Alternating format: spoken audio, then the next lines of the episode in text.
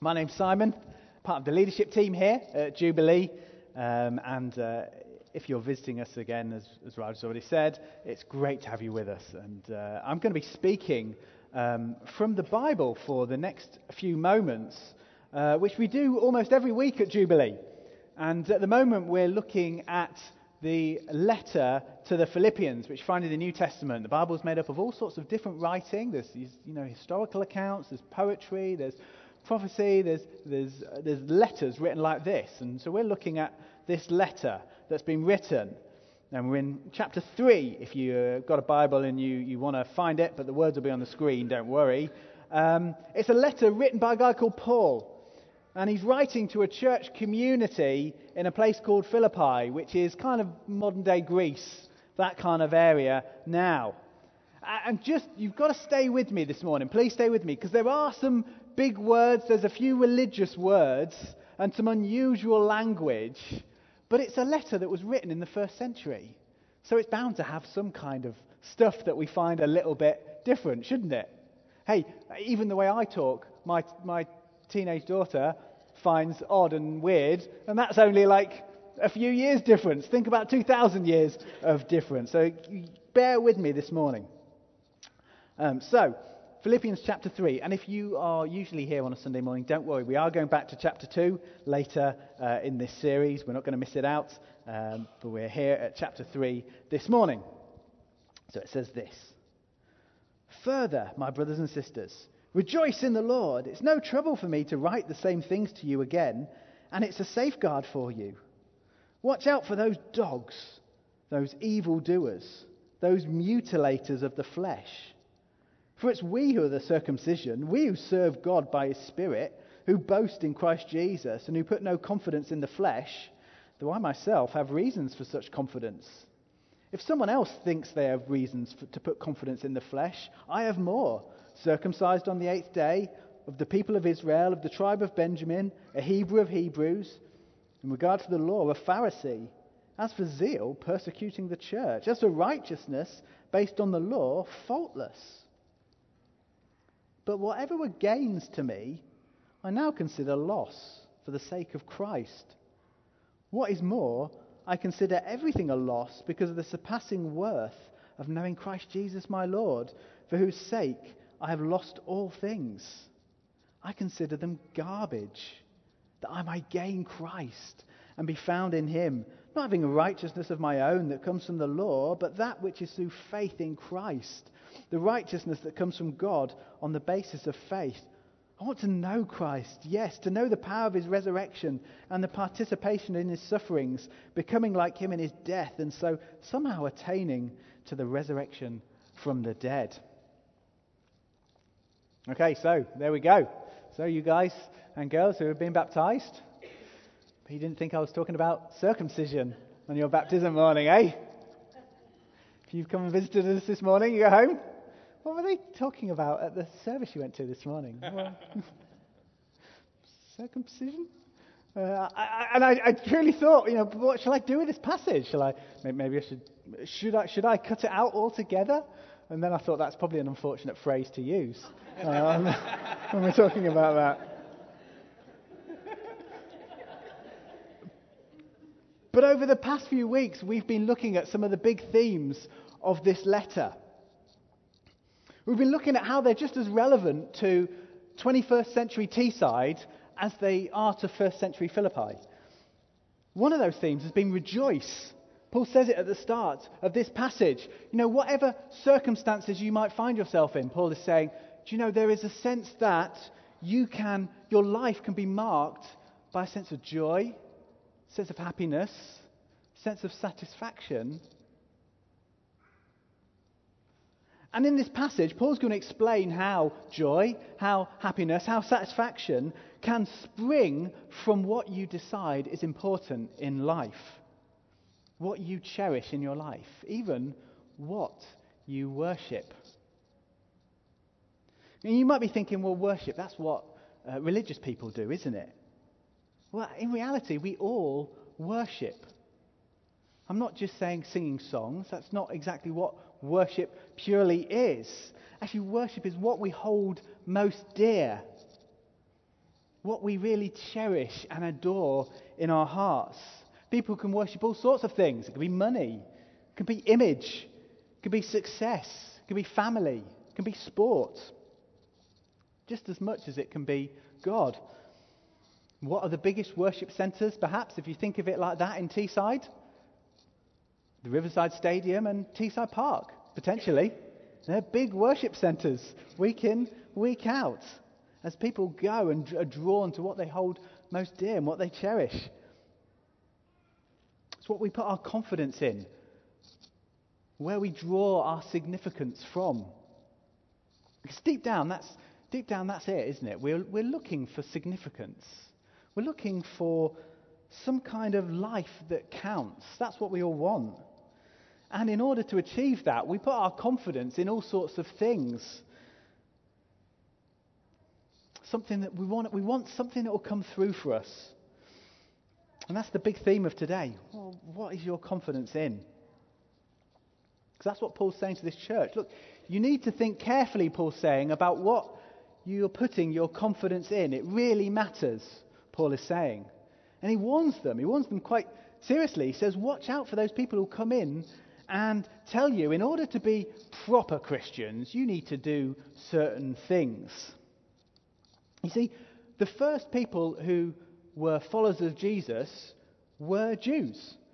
And up to that point, the thing that marked them out as God's special people, the thing that, that they knew that God had committed himself to them and they were committed to him, the thing, the sign that, that they knew that was circumcision in men and in boys, cutting off a piece of skin from. Yeah, okay, we'll stop there. There was an outward sign. They knew we're the people of God. He's given us this sign. And as Christianity spread and started, you started to get churches which were mainly made up of Christians who were not from a Jewish background, like here in Philippi, then they would find that some groups would say to them, Well, do you know what? In order to be a proper Christian, in order to be fully accepted by God, you need to get circumcised. That's the sign you're in. Distressing, isn't it? I know.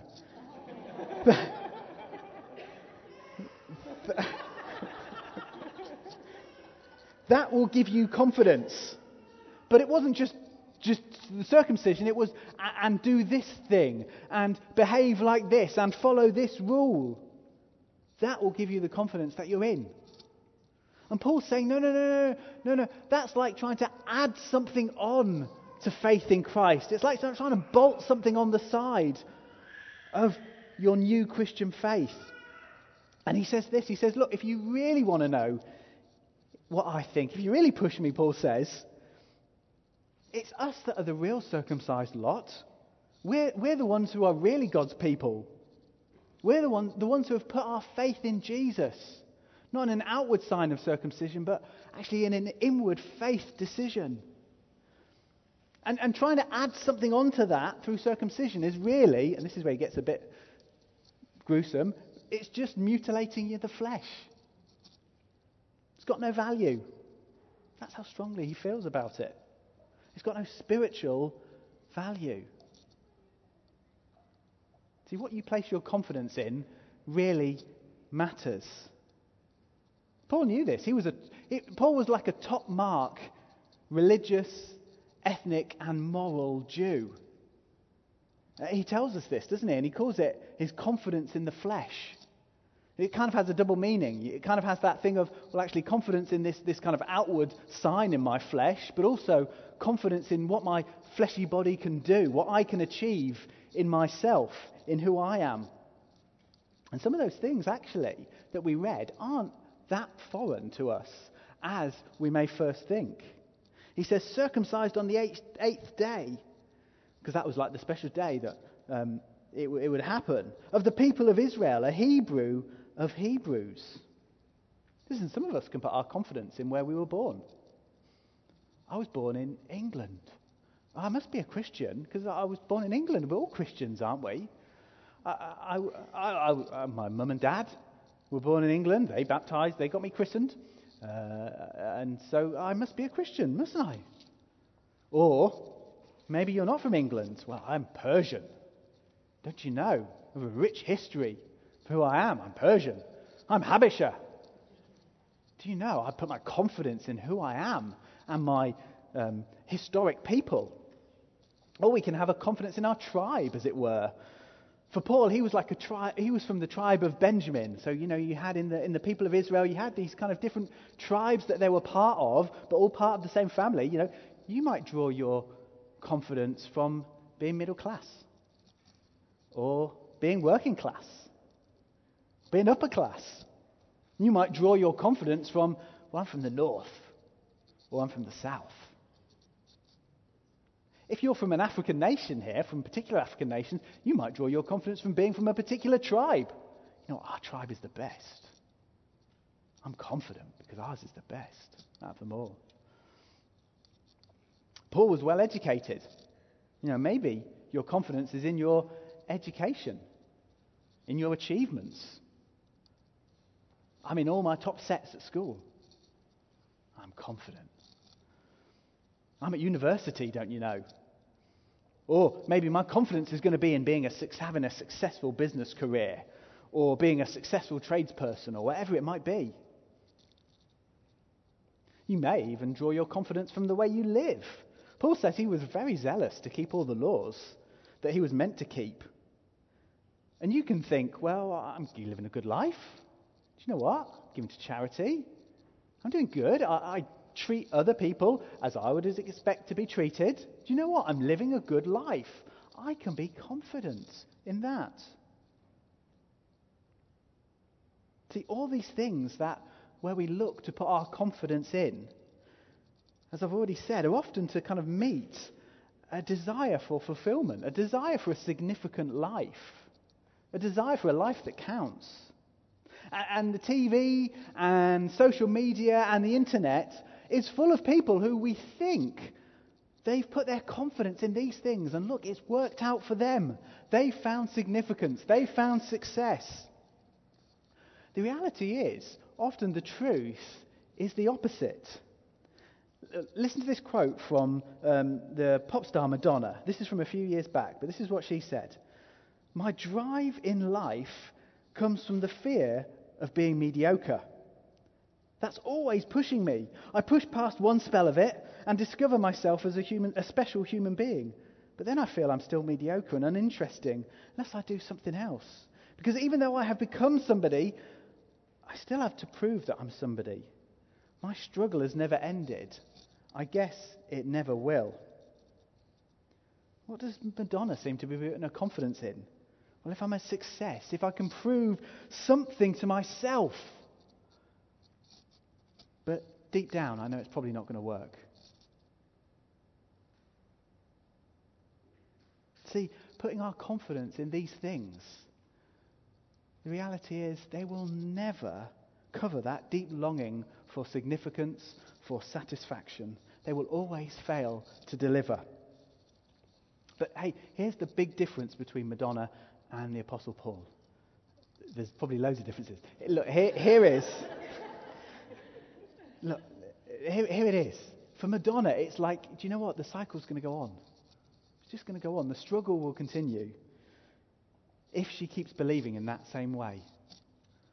For Paul, Paul says, do you know what? I've brought, been brought to a place where, do you know what? I can't have any confidence any longer in the uselessness of the wrong things. And then he starts talking about his confidence in the language of accountancy, the language of money. Think of it like this think of it of your bank account. If you've got a bank account, you have credits, they're good things, aren't they? That's money coming in. And you have debits, that's money going out. We try and limit those, don't we? We try and make sure the credits are more than the debits. And, and Paul is saying, you know what? All the things that I thought were in my credit column actually belonged in the debit one. And the, oh, I've come to realize that the only thing that I needed in my credit column, the only thing that mattered, was knowing God through Jesus. See, Paul had powerfully met Jesus in a very personal way. Listen, our five friends who were baptized this morning, all in a very personal way, in a very different way, powerfully have met Jesus. They've come to know him. That's what we're celebrating this morning. They've come to know Jesus. And it's not like their baptism is adding something else into their credit column because they need this extra thing. Like, do you know what? If you want to be a real proper Christian, if you want God to really love you, then you need to be baptized. No, no, it's not like that. And I'm not taking away the significance of baptism, as Raj was saying, because it's so significant. No, no, it's a declaration of what's happened.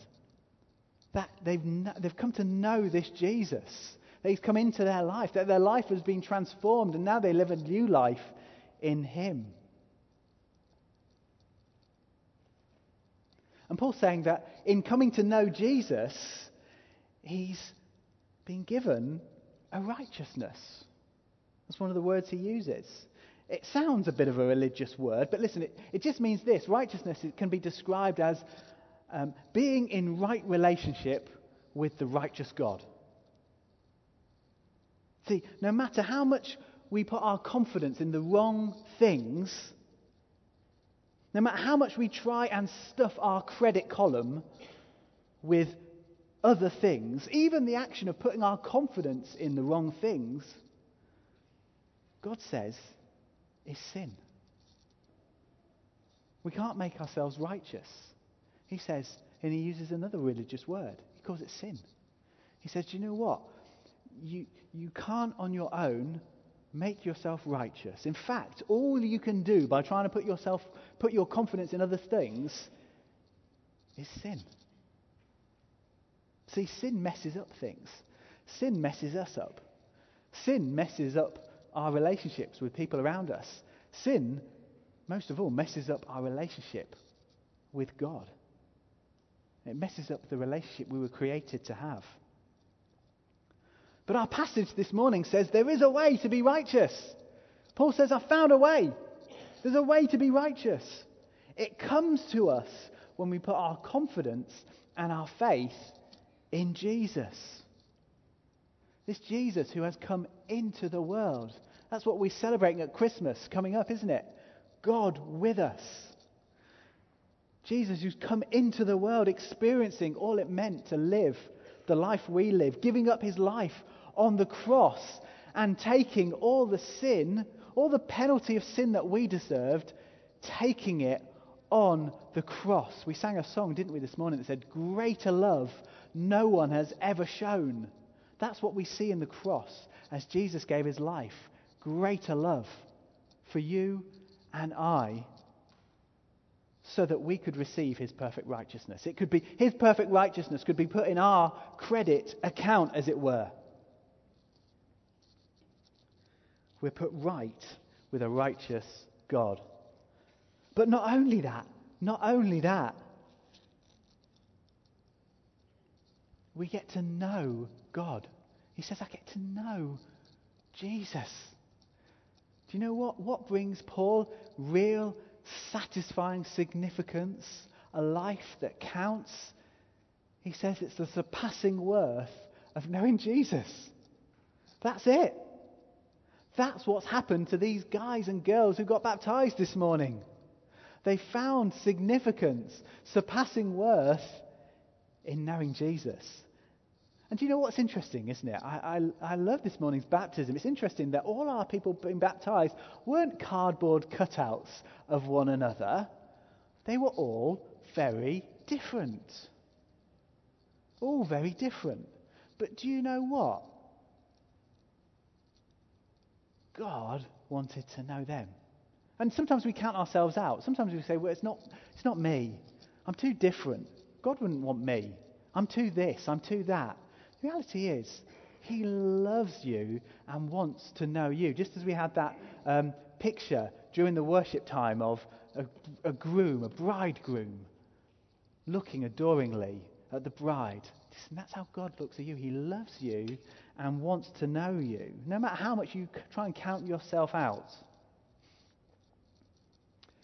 Putting our trust, our confidence in anything else is garbage. That's the word Paul uses. He says it's like, I talked about circumcision, I'll talk about human poo. It's like human poo, Paul says. It's garbage. He says it's loss. I've almost finished. But I've just got one final story, and uh, then we're going to pray, and then we're going to sing a song of worship together. But I just want to finish with this final story. Perhaps you watched the Rugby World Cup this year. Perhaps you're still reeling from the defeat in the Rugby World Cup. But you may have also come across uh, the South African captain, Siya Kolisi, who grew up in a poor township in South Africa. His mother died at a very young age. Um, and uh, he was kind of left in a lot of poverty. He knew a lot of loss in his life.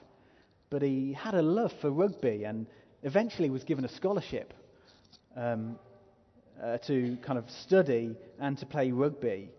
And he kind of rose and rose and rose, and eventually, as we know, became the first black player to captain the South African rugby team and lift the trophy as they became the world champions just a couple of weeks ago. And uh, he recently talked here about his Christian faith and a particular event that happened in his life. And he said this Something I was struggling with in my personal life was exposed to the public. Up to that point, everything I was fighting against was hidden, but when my sin was exposed, I knew I either had to change my life or lose everything. I decided to lose my life and find it in Christ. See, he realized he couldn't put his ultimate confidence in his success, in his celebrity image, or anything else. He had to count all those things as loss and find it in Christ. That's where his confidence could lie. Listen, how about you? Have you come to know this Jesus? Have you come to put your trust in him? That's what we're talking about when we're talking about confidence. It's just a simple trust in him. See, there was a moment. There was a moment for the Apostle Paul. There was a moment for Siya Kolisi. There was a moment for these people being baptized. There was a moment for many people in this room when they first did that. Perhaps that moment for you is today. Perhaps it's right now. Perhaps today he's saying, Put your trust in me for the first time. Come and receive forgiveness. Come and receive all I have for you and all that it is to know me. I'm going to finish with a prayer. It's a prayer that you can find in this book called Why Jesus, which we have some copies of at the back. If you want to take one away, you are very welcome to, free of charge. It's on the welcome table. And it's a very simple prayer, and it, it may be the type of prayer that maybe some of those people who got baptized prayed. Maybe the type of prayer that Siya Kolisi prayed, who knows? But it's a prayer that's helped people to make that first step on their journey. I'm going to pray it. And uh, if you're praying that for the first time, just, just kind of echo it in your heart as I pray it. Come on, let's pray together. Lord Jesus Christ, I'm sorry for the things I've done wrong. I'm sorry for where I've tried to put confidence in all sorts of things but I come to realize I found them as useless and found them as wanting. Please forgive me. I turn from everything I know that's wrong. Thank you that you died on the cross for me. Thank you that you gave your life for me so that I could be forgiven, so that I could know forgiveness, so that I could be declared righteous and free. Thank you for your offer of forgiveness to me, and I receive it now. Please come into my life and please send your Holy Spirit to be with me forever so that I might know more and more what it is to know you in my life. Thank you. Amen. Amen. We're going to sing um, a song of worship and uh, we're going to take up.